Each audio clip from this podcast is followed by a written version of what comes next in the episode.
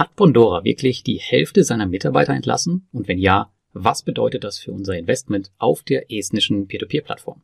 Das und vier weitere kurze Meldungen bekommst du in den heutigen Peer-to-Peer-Kredite-News. Darunter noch ein Crowdester-Projekt auf Estate Guru, die aktuelle Situation bei DoFinance, Probleme beim nächsten Mintos Kreditgeber und ein neues Zinsmodell bei Robocash. Viel Spaß bei den fünf News in fünf Minuten. Und damit kommen wir gleich zur Bondora News. In der letzten Woche ging das Gerücht herum, Bondora hätte im vierten Quartal 2020 die Hälfte seiner Mitarbeiter entlassen. Ursprung dieses Gerüchts war wohl ein Verweis aus einem Telegram-Kanal, jedoch leider zur falschen Firma. Betrachtet wurde die Bondora Capital OÜ. Die Bondora Unternehmensgruppe besteht jedoch aus mehreren Einheiten, ersichtlich im Tool Sneakybeer. Und die OÜ ist nur mit acht Mitarbeitern gelistet von vormals 18 im Quartal 1 2020. Die Unternehmensgruppe hat aber aktuell um die 80 Mitarbeiter auf LinkedIn und hat sogar Stellengesuche geschaltet. Auf persönliche Nachfrage beim Management wurde mir die Mitarbeiterzahl, die man auf LinkedIn sehen kann, dann auch nochmal bestätigt. Grund für den Rückgang der OÜ sei eine interne Umstrukturierung. Mitarbeiter wandern also einfach intern auf dem Papier von einer Firma in die nächste. Ein ziemlich normaler Vorgang. Aber es ist schon erstaunlich, wie schnell die Leute nervös werden, wenn solche News umhergehen. Also alle wieder schlafen legen, alles gut. Übrigens hat Bondora in der letzten Woche auch noch Anpassungen an seinen AGB vorgenommen. Weltbewegendes kann ich euch hier aber nicht berichten. Zumindest ist mir mit meinem spärlichen Wissen nichts aufgefallen. Bei den zweiten News machten Immobilieninvestoren in der letzten Woche große Augen, als sie ein Immobilienprojekt auf Esteco entdeckten, dessen Kreditnehmer Crowdestor ist. Genauer gesagt geht es hier um das Projekt Miera Street. Der Kredit auf Esteco wird zur teilweisen Refinanzierung der Verpflichtungen des Kreditnehmers gegenüber den Crowdestor-Investoren verwendet. Bist du also sowohl auf Crowdestor als auch auf Estate in das Projekt investiert, bezahlst du dich quasi selbst. Habe ich so auch noch nicht gesehen, aber ist mal eine interessante Sache.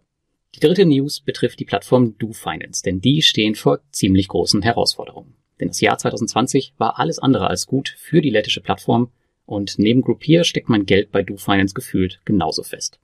Obwohl ich mein Portfolio schon Anfang 2020 gestoppt habe, kamen bisher nicht mehr als 10% zurück.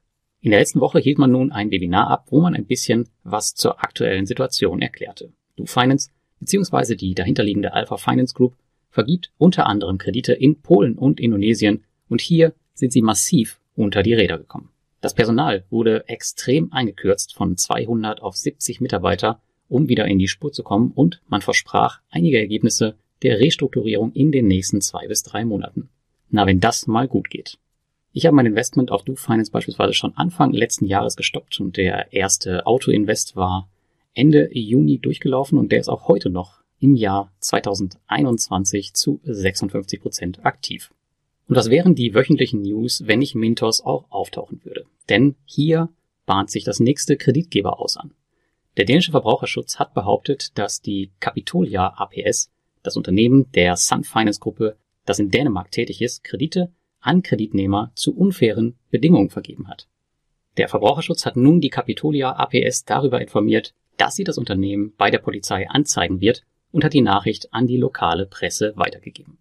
Die Platzierung neuer Sun Finance Darlehen auf Mintos, die in Dänemark ausgegeben werden, wurde zum Schutz der Anleger vorerst eingestellt. Ich persönlich hatte einige Sun Finance Kredite aus Dänemark, die ich sofort abgestoßen habe.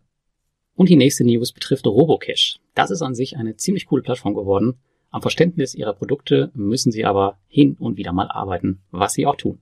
In der letzten Woche gab man eindeutige Renditen für die eigenen Kredite auf Basis der Laufzeit aus und konkret bedeutet das, dass Darlehen unterschiedlicher Laufzeiten nun mit unterschiedlichen Zinssätzen verzinst werden. Beispielsweise werden Darlehen mit einer Laufzeit von bis zu 14 Tagen nun mit 11% verzinst, während die längsten Darlehen also über 720 Tage, mit bis zu 12,7 Prozent verzinst werden. Das waren die kurzen News für diese Woche. Wenn dir der Beitrag gefallen hat, dann kommentiere gerne und lass mich deine Meinung wissen und abonniere auch meine Kanäle. Bis zum nächsten Mal.